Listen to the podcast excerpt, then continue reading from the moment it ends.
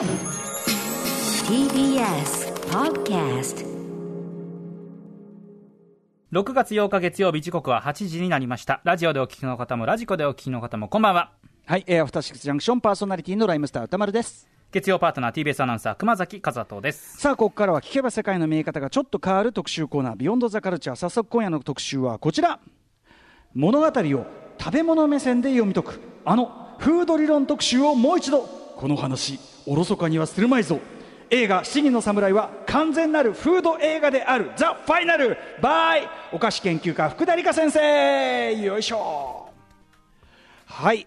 映画や漫画などのフィクションに登場する食べ物に注目し物語を読み解いていくことで全く新しい視点や解釈が見えてくるというお菓子研究家福田理香先生が提唱する一つの仮説それがフード理論。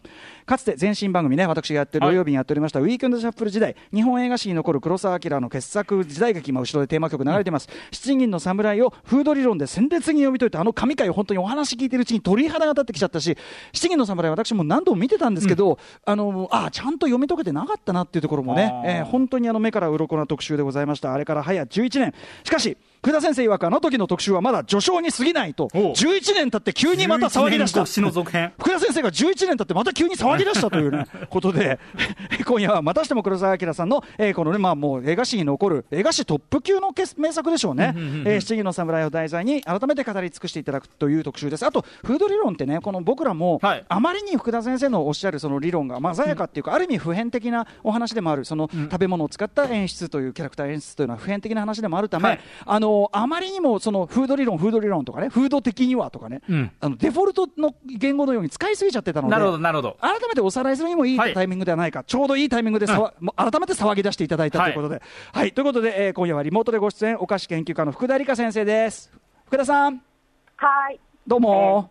どうも、この話、おろそかにしてはなるまいぞということで、えー、菓子研究家の福田理香です。はいこんばんは。こんばんは熊崎さん。ね、はじめましてですよろしくお願いいたしますねよろしくお願いします。ということで、改めてね、熊崎君にも含めて、リスナーの皆さんにも含めてですね、えっ、と、いろいろ説明をしていきたいと思しますいます。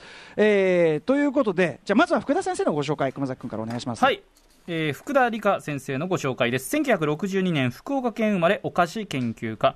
独創的な料理やお菓子のレシピ本のほか独自のフード理論を展開するエッセイ漫画キッチンやゴロツキはいつも食卓を襲うフード理論とステレオタイプフード50など著書も多数ございます。このアトロクでは BL や民芸に関する特集そしてフードにまつわる情報を伝えるカルチャー最新レポートですとか、まあ、金曜日の番組の振り返りコーナーフューチャーパストなど幾度となくご登場いただいております。はい、あのお世話になっておりますということですね、福田さん、改めてよろしくお願いします。よろしくお願いしますよろしくお願いします。でですね、まあ、その本題に入る前に、うんえーまあ、フード理論というねことについて説明が必要になるかと思うので改めて福田先生からフード理論なんなんぞやというあたりを改めて説明をお願いいたします。お願いします。はい。えー、フード理論とは、えー、漫画や映画などを別の角度角度から楽しむための一つの、まあ、個人的な仮説ですね。うんうんえーまあ、名作の影には食べ物、すなわちフードあり、はい。食べ物を描くか描かないか、うん。それが問題だ。うん。ということなんですね。うん。うんうんあのはい。食べ物を食べさせる語り手と、うん。食べさせない語り手がいるな食べ物にあんまり興味ないタイプの、ね、人もいる。ねでもそはいだからうん。それが悪いっていうんじゃなくって、うんうん。うんじゃあ食べ物を描かない代わりにうんうん何を描いてるんだろう、うんうん。えここ食べ物描かなきゃいけない。他のことでも言えるけど、うんうん。なんか食べ物で説明しようとしてるよねとか、うんうん。それを見るのが楽しいってことなんですよ。これそもそも食べ物を本題として扱った映画とかそういう作品っていうのはこの理論には当てはまるんですか？あのね、あのもちろん当てはまると思いますよ。だけれども、えーなんだろうな、作品の主題が反転するような感じがするんですね。例えば、食べ物物語っていう作品があったとしたら、ええ。食べ物にまつわる友情だったり、家族愛だったり努力だったりうん、才能だったりの話になると思うんですよ。だから、えー例えば、周回娯楽時代劇っていうものの中に、うん。食べ物が、もちろん食べ物を見に行こうなんて思ってないです。うん。ね。だけど、そこにふっと出てくると、なんていうのかな、そこにだけある食べ物の真実がうん。軽減するような気がするんですね、うん。私はそれを見つけるのが好きなんです。でもやっぱりね、そのものを食べずに生きている人というのはね、いないわけで、その劇中の中でどう食べるかとか、あるいはそのうん。単純に食べるという行為そのものでも、例えばその人が生きているっていうのを示すことができるし、あの金曜日のパートナー、山本隆明さんなんかは、やっぱりそのまさに咀嚼とか咀嚼音とかも含めたものが、そのはい。もうとにかくその人間の生々しい存在。うんっていうのを示すようでというところで、本当に彼はそこに対するアンテナが異常に発達しててですね。なるほどね。ちょっとぜひあの福田さんとの直接山本さんとのお話もいいずれは伺いたいというね感じがするんですけど、はい。はい。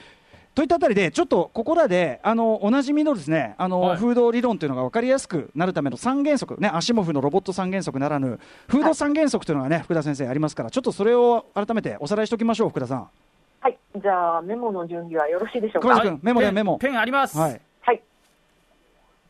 えー、一つ、善人がうまそうにフードを食う。全人これははうまそうにフードを食う。はい。腹のは腹の底を見せてくれるから、はいあの安心するんですよね。だから逆に言うと逆転に取った演出もあるんですよね。え、あの時腹の底を見せたのに。そうすると裏切り者感がすごく出てくるからあのそういう演出にも使われますね。まあでもも美味しそうにご飯食べてる人っていうのは基本的に観客も気を許すってことですよね。そうですねははい大体大きな口開けて美味しいって言いながら食べたりしますよね。まあ確かにいい印象ですね。はい。はい。でそして二つ、正体不明者はフードを食わない。これは腹の底が見えないんですよね。まあ一の裏側とも言いますよね。そうです、そうです。で、あの、もう一つあるんですけど、うわ、ありえないというフードを食う。食べるときはね。要するにそなのるほど。うん普通普通だったら食べないようなもん食ってるとかだったらまあ一つその正体不明感はキープいただけますもんね。え例えば、吸血鬼とか、うんうんうん。あでそれはほ腹の底から入れないってことなんですよね。う。んうん。人の生き血をすするというのが彼らにとってのフードであるということはねというこ例えば人とですよね。肉を食べるとかね、うんうんうんうん。やっぱちょっともう、絶対ちょっとあい腹の底から入れないなっていう感じになる。うんはい、で次、3つ、悪人はフードを粗末に扱う、これはね、食べても食べなくてもいいんですよ。うんあの粗末に扱うことで嫌な人だなっていう感じがすごく出るんですね。はあ、まあ確かに確かに。まあそれこそうん。ねあのいっぱいもらえたごちそうをねうん。まあ周りの登場人物が食うや食わずなのにいっぱいのごちそうを全然食わねえとかねテーブルを平気でひっくり返すとかそしたらこの野郎ってことにやっぱ当然なりますよね。はい、例えばあの1個100円ぐらいの安いお菓子でも、うん。食べずに床に投げつけて踏みつけたらえたった100円ですよって思ってもすごくその効果以上に嫌な人に見えるんですよね、うんだからやっぱ演出として優れているというか。あのうん。分かりやすいところで言うと、イングロリアス・バスターズのあのタランティーノはい。のランダ少佐がね、あそのこのケーキ美味しいんだ、最初ね、ケーキ美味しいんだよっつって、うんここのだからすごくさっきの腹を割った人物に見えるんですよね。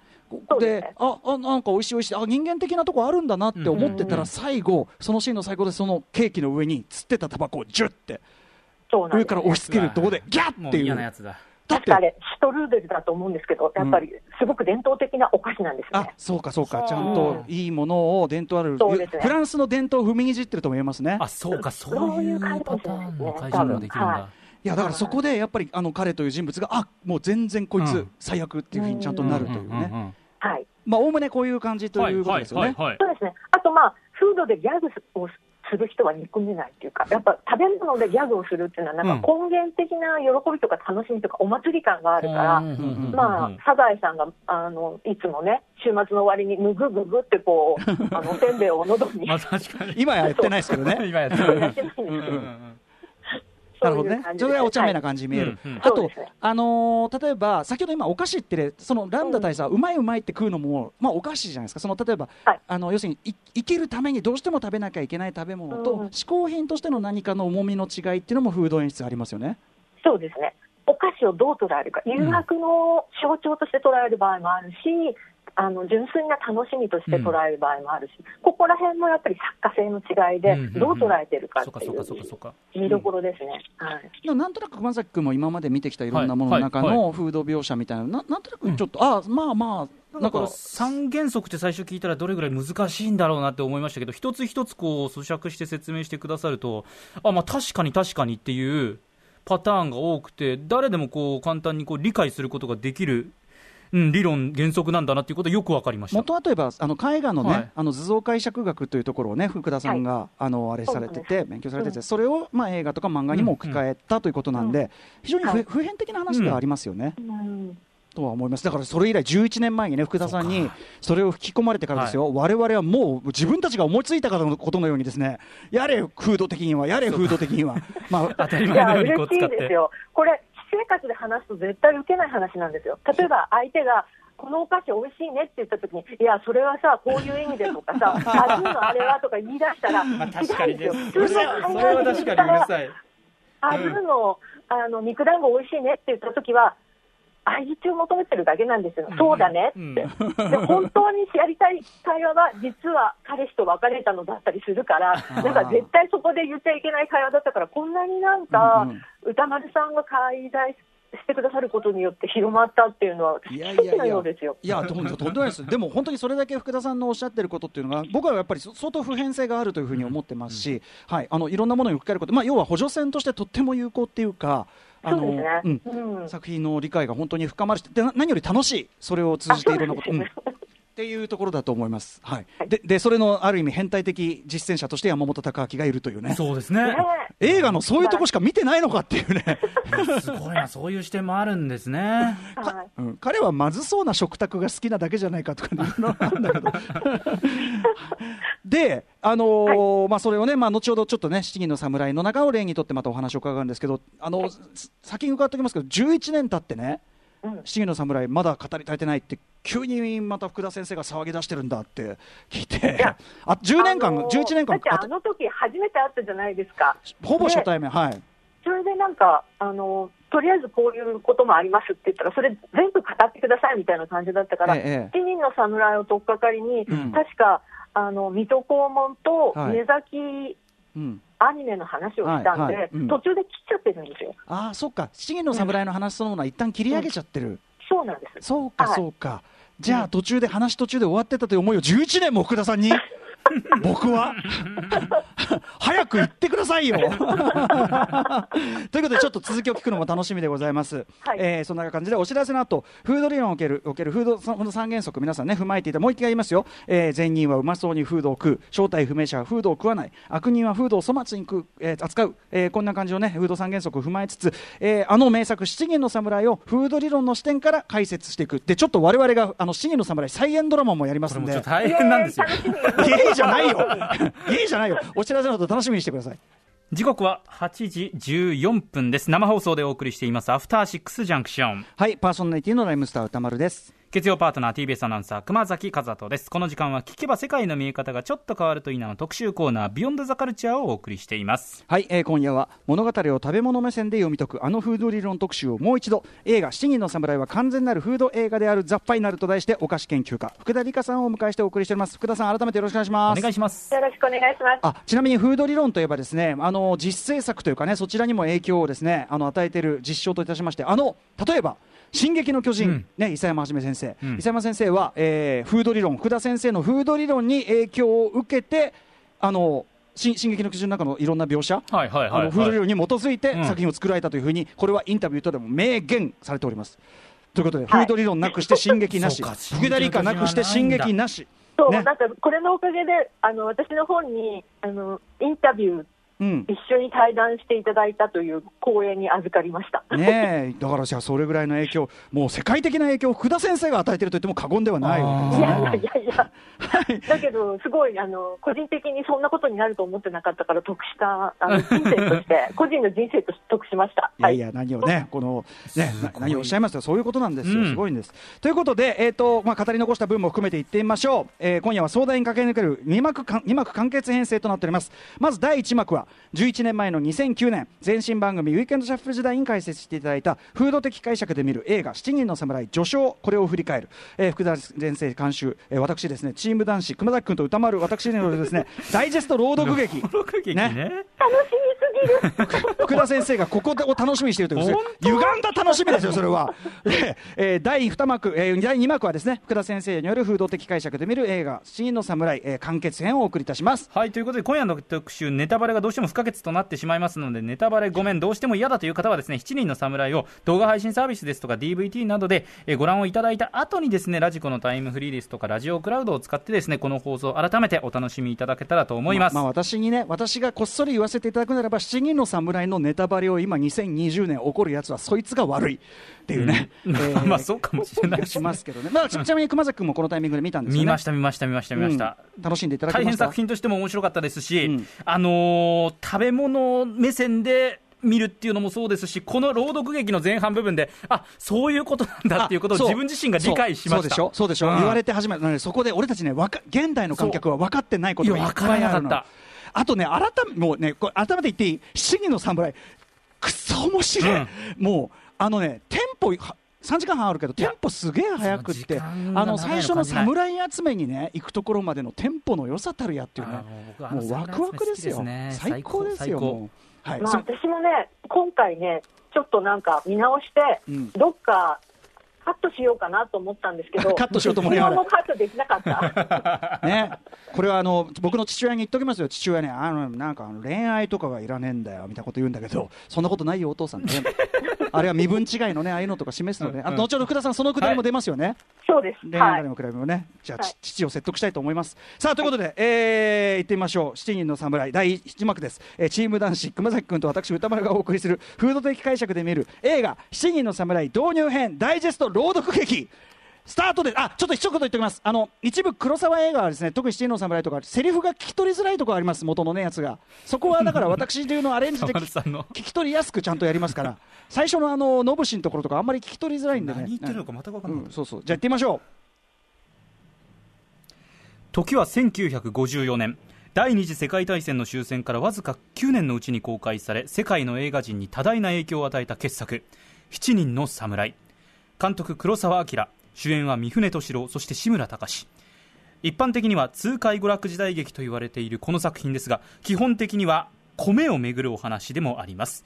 ここでも米。あそこでも米。米米米とこんなに米について考えさせられる映画は他に類がありません。自分たちが体験した戦争を古の戦乱期に置き換えて今を物語る。そんな構造を感じます。まずオープニングシーン。ノブシと呼ばれる盗賊の会話で物語は始まります。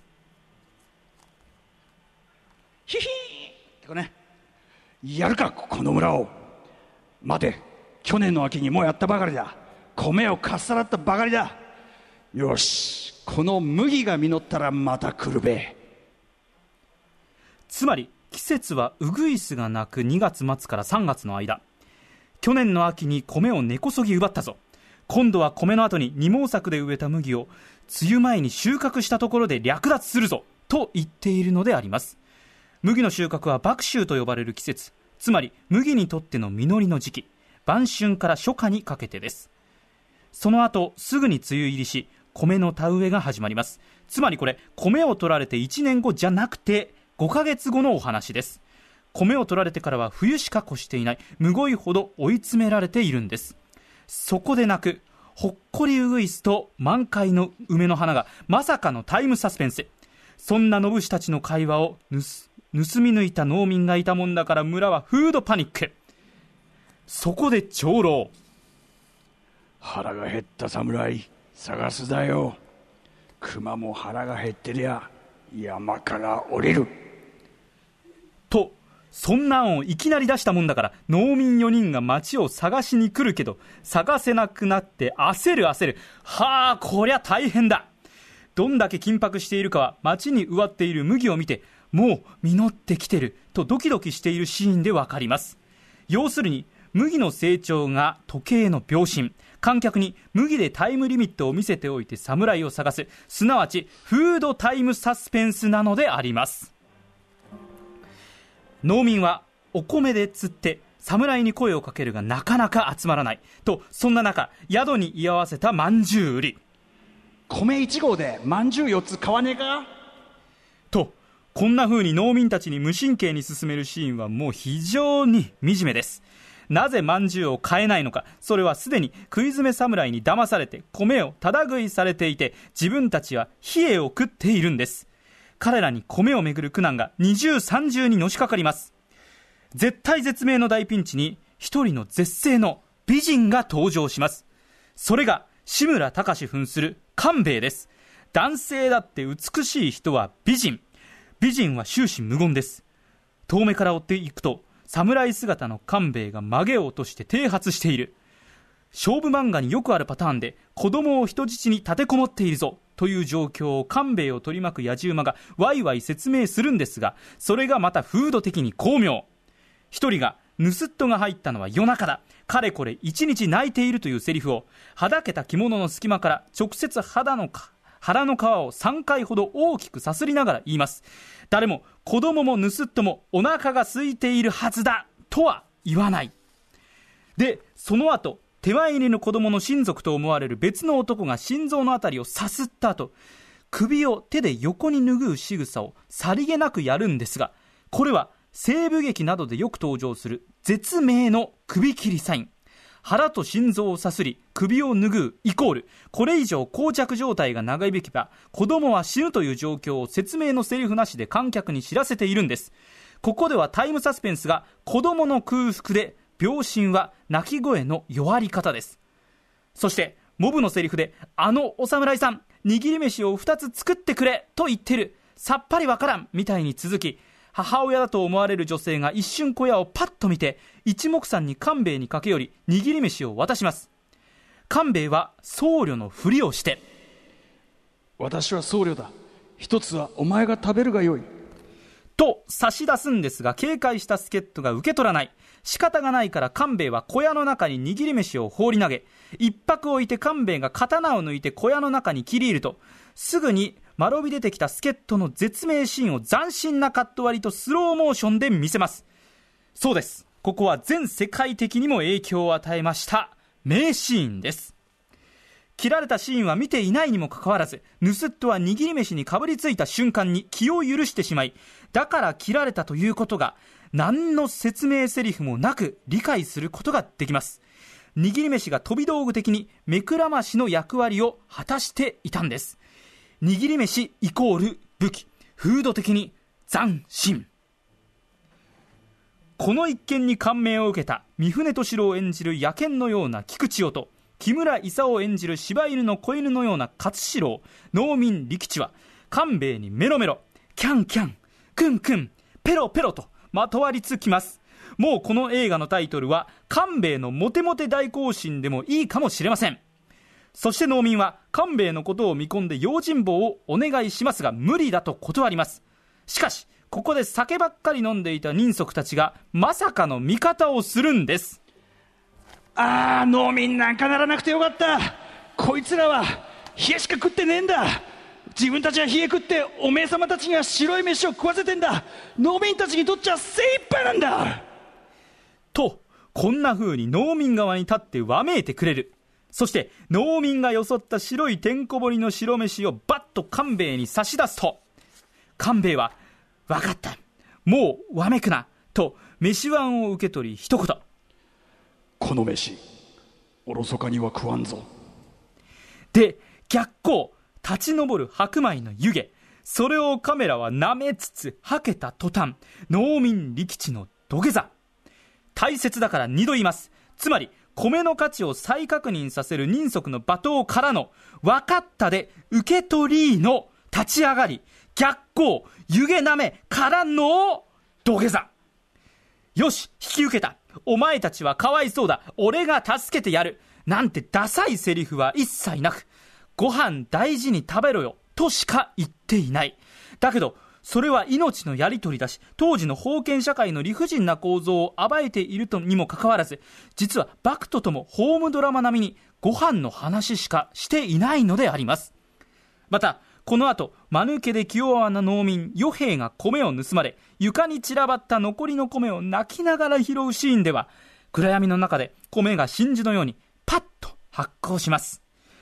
宿に泊まる最後の夜菊千代が大暴れするのも米から作った酒で酔っ払ったせい。食から嗜好品まで米が人間の感情をカバーするのです。フィルムに食べ物の真実がふっと現れる瞬間です。これがフード映画じゃなくして何がフード映画と呼べるでしょう。以上ここまでが2009年お菓子研究家福田理香先生が語った7人の侍風呂理論序章でした。はい福田先す生ごい。いやいやいや。思い残すことがもうない。素晴らしい。ないやなんだかごめんなさいとしか言えない。すいません。ね長い原稿。さすがです。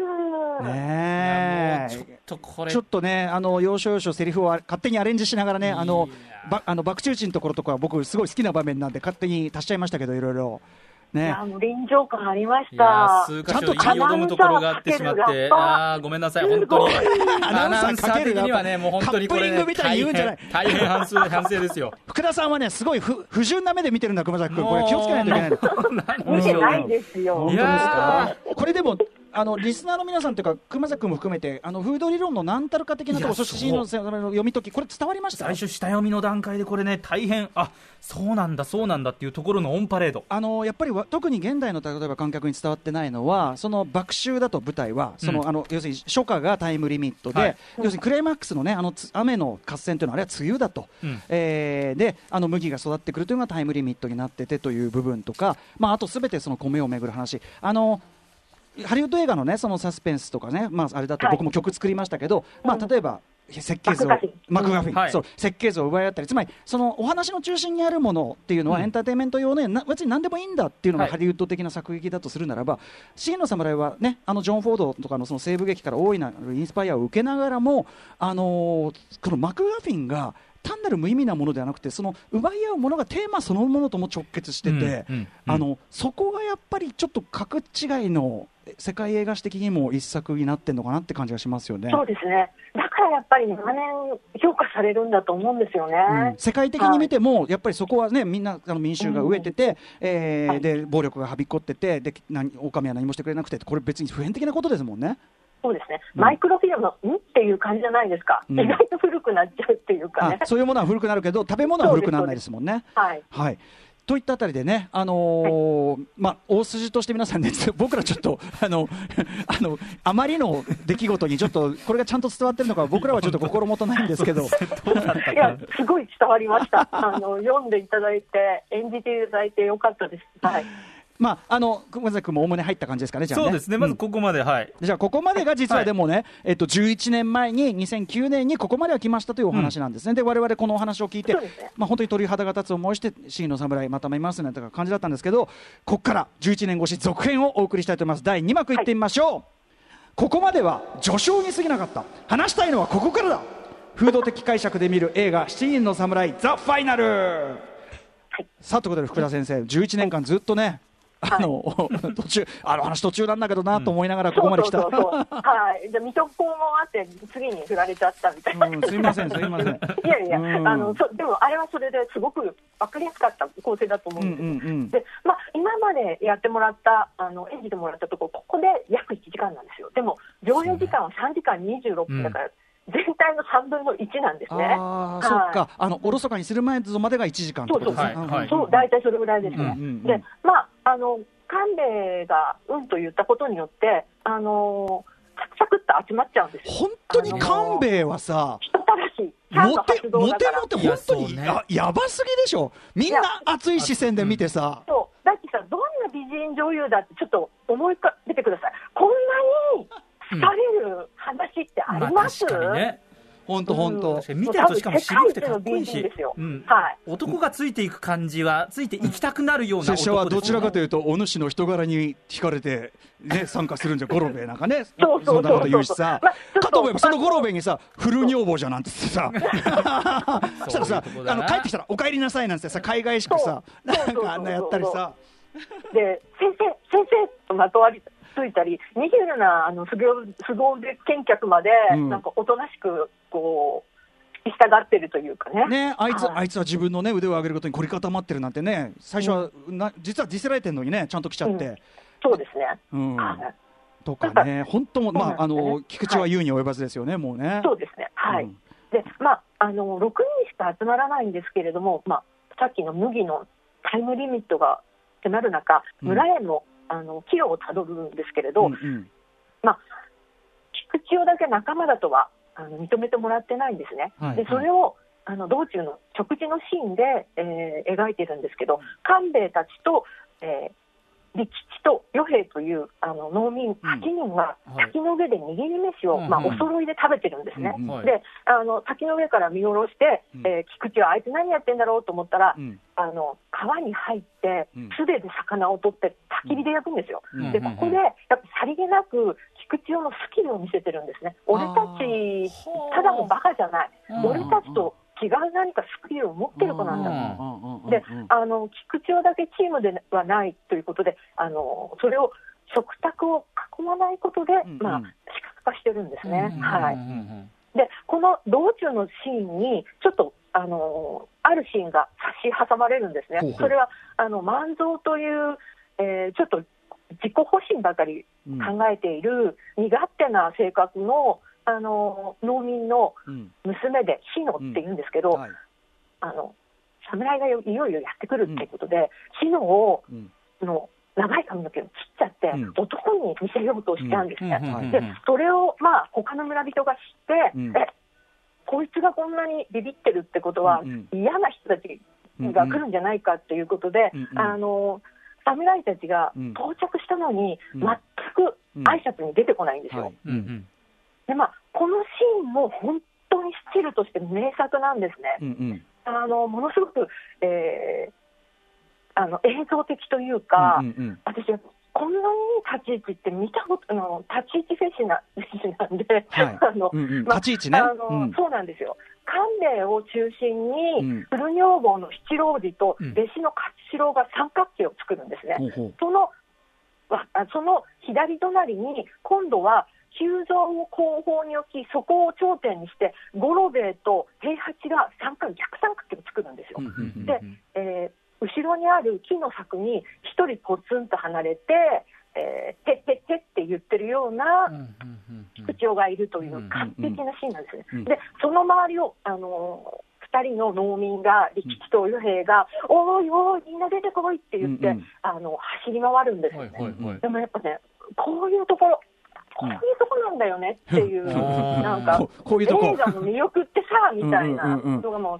炸裂してることなんです。であのこれをどうやって解決したかって言ったら、うん。菊千代が、うん。あの万儀っていうあのうん。警鐘を鳴らして、はいノブ氏が来たぞって知らせちゃうんですね。うんうん。でそれにあのおののいた農民たちが、あのおはい。侍様、お侍様お侍様はい。はい。はい。はい。助けてくだされみたいな感じで飛び出してくるから、あのわだかまりが解消されたっていうことで、ええ。ーこれで7人だなってつぶやくので、うんうん。仲間になったっていうのが分かるんですね。うんうんで、まあ、次の日から、うん。あの砦の設計計画を、まあ、あの官兵衛は始まるわけなんですけど、ここに勝四郎がついてくるんですね。私。だってのは若侍がね、はい。さっきはい。言った木村勲さん、若はい。侍はい DJ 松永木と私が唱えているだけの、はい、あ似てます、似てます。はい あの麦を買ったら水田にしてしまおう。で、まあ、麦ばっかりも見せちゃうんですね、もうかなり実ってるから、うん。まあ、ここでまた時計がカチッと進むというのを見せながら、あの歩いていたら森の中に来るんですね。で勝四郎が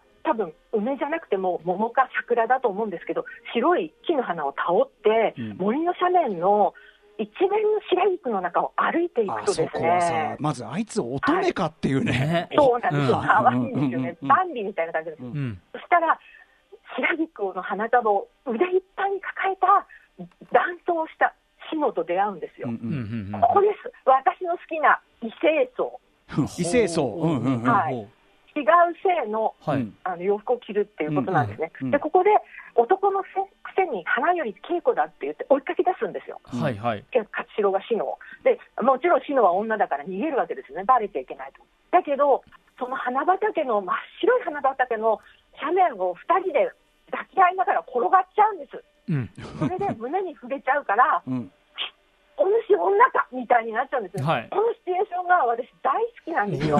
あの それいいですけどフフードは別に関係ないですねこれはねあります。あるの？あこれフードこの出会いが、うんあの、フーあの、まあ、いわゆる初恋のラインですけれども、うんうんうんここのゆくゆくは、フードに集約されていくんですよ。そうか。彼そうか。この関係がそうだ。そうだ。そうなんです。はいでも、あのまあ、これ、多分ね、シェイクスピアがお好きじゃないですか、黒沢監督。うんうんうん。うんだから、ジュニアとか、お気に入りスママとか、はいはい。あのベースの商人の異性層うんうんうん。をやっぱりちょっと異性、あ取り入れてる。の意識してる、うんうんうん。まあ、あの漫画で言うと、手塚治虫のリボンの騎士とかリボンの騎士、多分白戸三平のあのうんうん。忍者ものにも読んだ気がするんですよね。確かにうんうんう、ん。あの忍者の格好してて、はい。あお主、女子かみたいな。うんうんうん、大体その後は恋に落ちるか乱暴されるかの展開なんですけれども、あの隠し扉の三億人の姫もショートパンツで、ちょっと異性層気味なんですよね。気味ね。のね、はい。そう、異性層、これね、大好きなんですよね。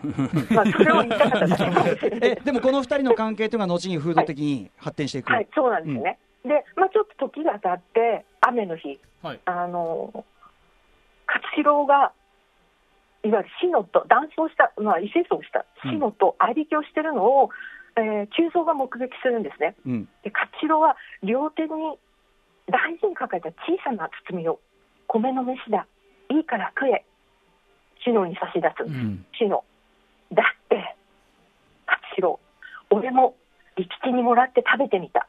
冷えばかりの飯を。とても食えない。さあ食え。シノ祈るかのように両手で逆逆で持ってしゃがんで目をつぶる。うん。早く食え。恥ずかし恥ずかしけりゃ向こうに行ってる。おら食わねえ。せっかくだからこれ九右衛門のばあ様に持ってくだ。九右衛門のばあ様？二人の後をつける鋳造でここでまあうん。一回切れちゃって、うんうん。えーあのうん。力士の家で食卓のシーンなんですね、はいはい。ここで初めてなんですよ。うん菊池をも入れてうん。全員揃ってあ食卓を囲むんです。でこれが後の悲劇、戦いにおいて、これがなかったら、うん。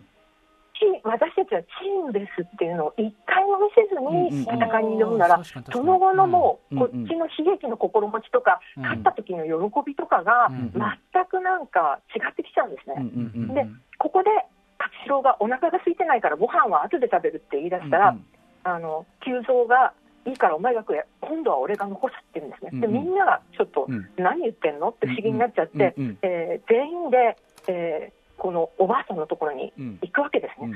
そうするともう衝撃なんですよ。あばら屋の中でボロボロの老婆が白白飯と汁物に手を合わせて拝むんですよ、うんで聞けばのぶしに一家全員を殺されたと、うんうんで俺は早く死にてえだよ早く死んでこんな苦しみから逃れたいよ。うん。と言ってご飯は食べずに白飯を真摯にずっと拝むだけなんですね、うんまあ後で食べたかもしれないですけど、うんうん食べないからうん。悲しみの底が見えないんですよ。そしておばあさんの腹の底が見えないの。なるほどなるほど。これが結構不思議になってるんですね、うんうんうんうんでそうこうしてるうちについに麦が実ります。うんで、えーこのねシーンも風土的には見どころで、うん。あの運命の麦刈りが始まるんですけど刈り入れから唐沢という農具でうん。麦を脱穀するまでがうんうん。圧巻の風景で、うんうんうん。あの流れるようにね、うんうん。あのまるでねもうちょっとミュージカルのように進んでいくんですね。うんうんうんうん。もうこれもね本当にね見どころ風土的な見どころの一つですね。うんうんうん。で収穫と砦作りがあの始まる中、うん。恋人たちは相変わらず花園でデートしてるんですけど、ええええ。そこで野武士の3人の偵察隊を見つけちゃうんですね。ええで、え1人をあの2人を殺して1人を捕虜にするんですけれども、あのみんなちょっと興奮しちゃってリンチにしようと思うんですけれど、うん。まあ、侍たちはまあ必死に止めるんですね、ええ。いろいろ吐いてくれたから、うん。も命乞いしてるじゃないかってね。う、ううんん。だけど、九右衛門のばあ様が、うん。どこからともなくね、巨大な桑を構えてやってくるんですよ、よろよろとねよろよろと、うん。長老が、よし、せがれの敵、撃たせるだって言うんですね。もうね、花園の出会いからデートで白飯プレゼント、うん。それを村で一番困窮しているばあ様に差し入れてしまう天使たち、うんもらったばあ様は食べずに拝むような人なのに、うん。を桑で突き殺せる、うんうんうんもうね、深く考えざるを得ないんですよ、結論は出ません。うんうんうん。でもそのやっぱり元はといえばねその若い男女のイチャつきのシーンかと思いきやっていうところからそうなんですよ。流れですよね。ここまで来たんですよね。うんうんうんうん。でそれとは別にこの戦いのシーンなんですけど、まあ、あの馬を3頭手に入れたからあの1人でもあの少なくしようと、敵を。うんうん。だから、えー、野節側のをかけるの、そうですね。よ夜中に火をつけて、はい。砦側にはい。攻めて要するにあのそうですね。きはい。吸収あのなんていうの？闇討ちしてうん。そうですね。はい。油断してるところを襲っちゃおうとやるわけです。はい。そうです。そういうことなんですね。で、案の定、野口たちは思った通り、しあの主治肉林ぶりで、うん。もう心置きなく憎めるにしたんですよ。うん。ちょっと考えてみてください。これがどうでしょう。真面目に開墾して、女たちも健全に暮らしているとしたら、まあちょねっとちょっと待って、火つけんの、え？いやいやいや、うんうん。野口の言い訳も聞くべきじゃないこれはこれでちゃんとし日た暮らし団ってなっちゃうけど、うん。生まれるわけじゃないですか。うん。うん。はい。でそれを風土をちゃんと粗末に扱っていそうかいうことで回避しているから、あよし、これは殺そうみたいになるんですよね。はい。でうんこれ、ここの場面と対峙してみてほしいのが、仁義なき戦いなんです。あ急に何ですか？のはい。ノブ氏から急になんで仁義なき戦いに？おっと？いやどうしたんですか？あのね、食べ物には食べ合わせってあるじゃないですか。ええ？た食食べ合わせ？食べ合わせ、うん。これとこれは味噌汁とご飯は合うみたいな、うん。え映画とかにも見合わせっていうのがあると思うんです見よ。合わせなら見合わせ。う。うん。ん。ううんんうん。あのこれとこれを見ると、もっとよりよく楽しめるという。あはい。確かにね、確かに、ううん。ん。まあ、お例えば同じ監督の2作、うん同じね、主人主役の2作とかありますけど、そういうことじゃなくて、えまさか七人の侍と仁義なき戦いが食べ合わせいいっていうんですか、はい。これはね、うん。あの、えっ、と、うん。三宅監督がおっしゃるカニと修造理論なんですね。だから、修造にあのスポットを当てると、はい。すごい美味しそう、カニバリって言われて、美味しいみたいに言うけれど、うん一方その頃、海の底では、はい、カニの子供がお母ちゃんが食べられちゃったって泣いてると、うんちょっと修造が悪く見えちゃうとかうんうんうんう、ん。あのどっちの視点に立つかっていうことなんですね。はいで、仁義なき戦いはう、ん、野口なんですよ。野口側、野口の話。七肉林側の方人から奪っては、そうですそうです。うんうんうん。はい。なるほど。だから仁義なきは実はあの野口側を主役にして映画である。それで、えー1973年の公開なんですけれども、うんあの45年の配信から28年後なんですね。うんうんでオープニングは、まあ、すごく有名ですけど、モノクロのキノコ雲うんはいの写真から始まるんですね。で血のように赤色で仁義なき戦いと出て、原爆ドームから復興と混乱の写真を、うんえーずーっと見せていくんですね。うんでうんうん闇市を車夫館から撮った、えーちょうどまるで落中落外図のように撮った写真が色がついて動き出すんですよ。うんうんこれは昔の話じゃない、今の話だ。うんうんうんまあ反対ですね。で、これは実は昭和21年の呉市なんですが、うんうん焼け跡にバラックを建てて闇市。うんここで文太の初登場なんですようん。うん文太が真っ白い牛乳を大層に抱えて、うまそうに飲む文太の横顔なんですうん。よ。そうかじゃあ疲労のはいいやつだと。うんうん。フードは、あ、善人はフードを美味しそうに食べる。はいはいはい。もうね、ここでね、文太に組める人なんていないですそうよ。いうことなんですねこれ理論的には。はい、うん。でね、このね、衝撃はね、私的にはね、ローマの休日でアイスを食べ、ティファニーで朝食用にハンバーガーを食べた、オードリー・ヘップバーン級です。オードリー・ヘップバーンが嫌いな人がいるんで要すよ。に物を食べた物を食べた瞬間にだからその食べ方があまりにもチャーミング牛乳だったらその牛乳があまりにチャーミングで、はい。うん。そうなんです。観客みんなの味方しそうなんです。文太は、あの、米軍に乱暴されてる女性も救うんですよ。嫌いになれるはずがない。だけど、文太この後、人殺しとかバーンとやっちゃうんですけれど、だから、もうそこまで見せられてると、何か事情があったんだろうって、感情移入しちゃうんですよね。そうですね。仁義なき戦いあとね風土的にはあと有名な犬鍋とかねあそうですね。で例えば、まああのー、三日締め漁の構想から梅宮達夫が日本刀で腕を切り落としてからの闇市の白く湯気の立つ水遁売りこれが田中邦衛だったりするんですよね。んうん。あの水遁にもあの米がこぼさこぼしちゃって床に落ちた米をあ入れろ入れろって水遁の鍋に入れちゃうとか、うんうん。でそこには豚の頭のうんうん。あのドーンと入った大鍋とかね、うんうんあのその豚のお鍋のアップから、まあ、どんどんまた展開していくんですけど、ははい。い。はい。あの C の侍ね、あのまうん。前のそのきゅ2009年の時に、あのうん。要するにこののあの浪人たちっていうのは福音兵のメタファーだと、うん。ねっていうふうはい。におっしゃってましたけど、まさにその仁義なき戦いもその戦争から帰ってきた。うんうんねはい。その世代の人たちなんだからノブシっていう例えば、なんていうのこれ戦国時代っていうのが戦後のメタファーであるっていうのもあるから、うん。確かにそういう意味では掃除系なのあまああたあ言われてみればなるほどっていううん。感じですよね。だからす。ごく見合わせがよくって、なるほどね。あなんかだから本当にあうの、ん。監督っていうか、うんうん。まあ、脚本の切り方でいろいろ変わるんだなっていうのがすごく分かって、であのここで私がちょっと言わせてほしいのはですね、はい今度、ノブ氏が、まあ、あの報復に来るんですけれども、はいええー長老は一旦納得したように、えー橋から橋を落とすから向こう側は切り捨てるって言ったのに、えうん。水車小屋に戻ってきちゃうんですね。うんうん。でそれを追っかけて、えー息子夫婦が子供を連れて、はい。じいさんを助けに行くんですけれど、ええええノブ氏は、えー水車小屋に火を放っちゃうんですね、うん。そうすると子供だけが生き残って、うん。その子をはい。あの菊池をが抱いて、はい。この子は俺だってはい。大号、大号泣するんですけど、ええあまりに名シーンで忘れがちだけれども、うんうんうん。風土的にはそこじゃない。ほうほうそこじゃない。はい。あの村の装備からしたら、水車より大きな機械は見当たらないんですよ。うんうんで、力士の湯の中にも川は引いてあったんですけど、はい。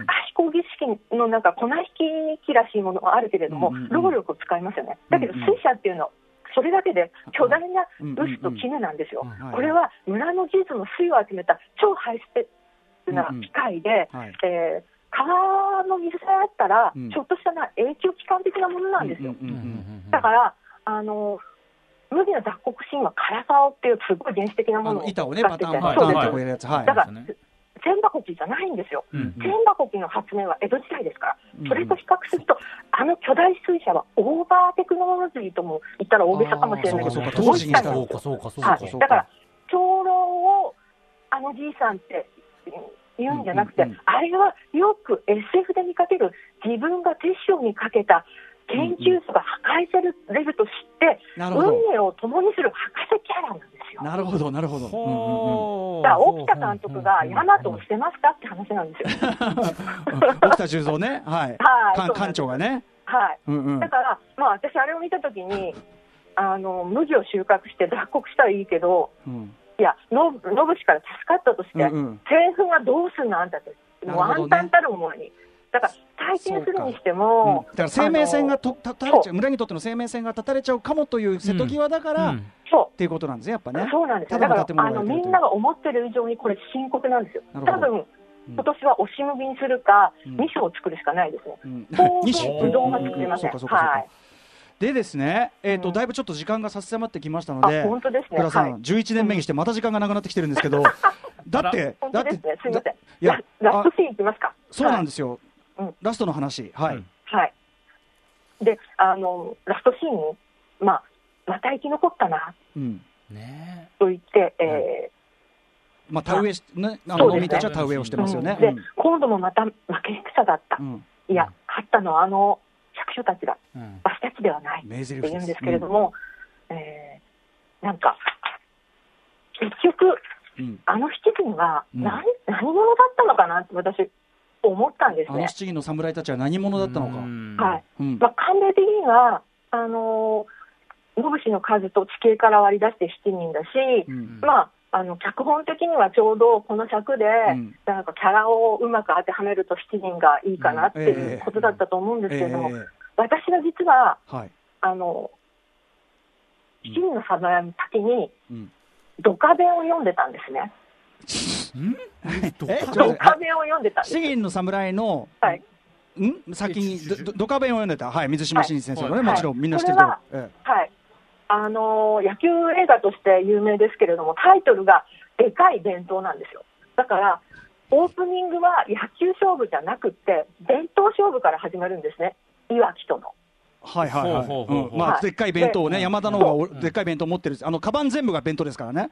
そうです。うんで、まあ、早食いもして、今日もまたヤーマダに負けたとか言うんですよ。えで、やっと勝ったと思った時に、山田がじろって岩木を見るんですね。えうんそしたら、岩木がなんだよっていうふうに責められてるのかなと思ったら、違うよ。まだ一つ残っているから。なぬ？ほら、隅っこに一粒。き貴様、まだこのワイを、まあ、バカにするのかみたいな、うんうん言うんだけど、そうじゃないんだ。僕のおじいさんが言ってたのさ。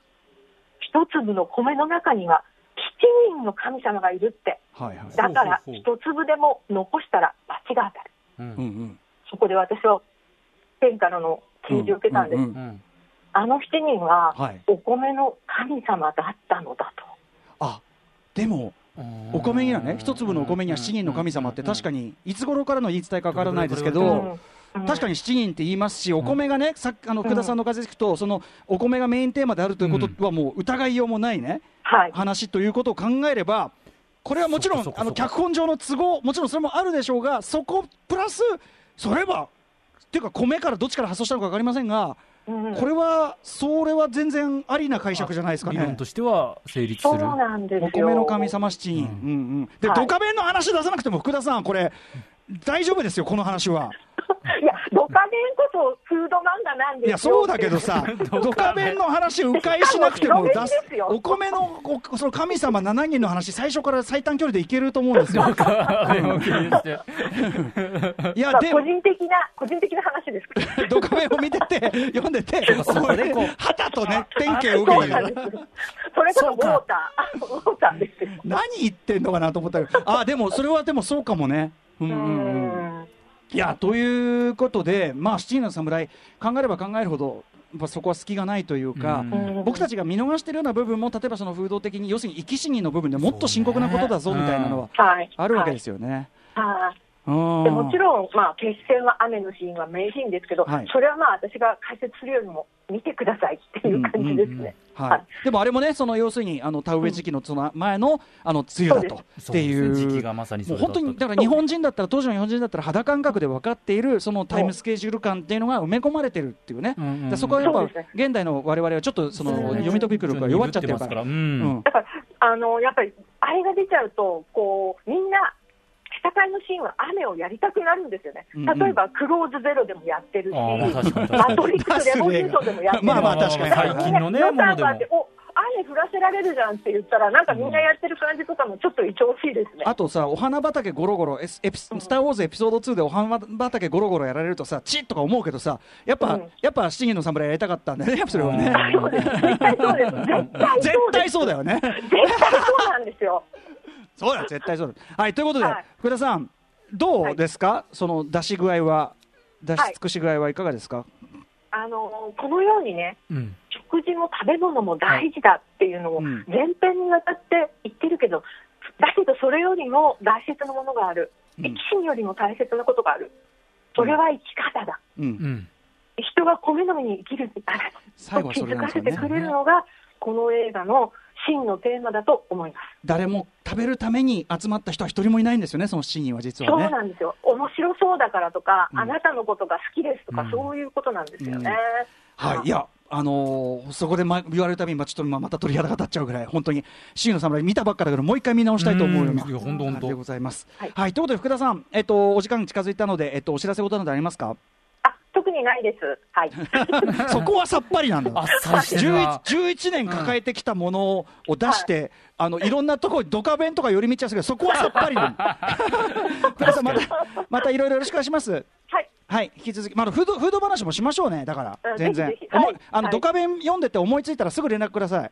あはい、はいあの巨人コーチとの対比とかもね、面白いですよ。俺、今、巨人の年の話、すごくしたくてしょうがないんで、またよろしくお願いします。はいあありがとうございましたはーい。After Six Junction.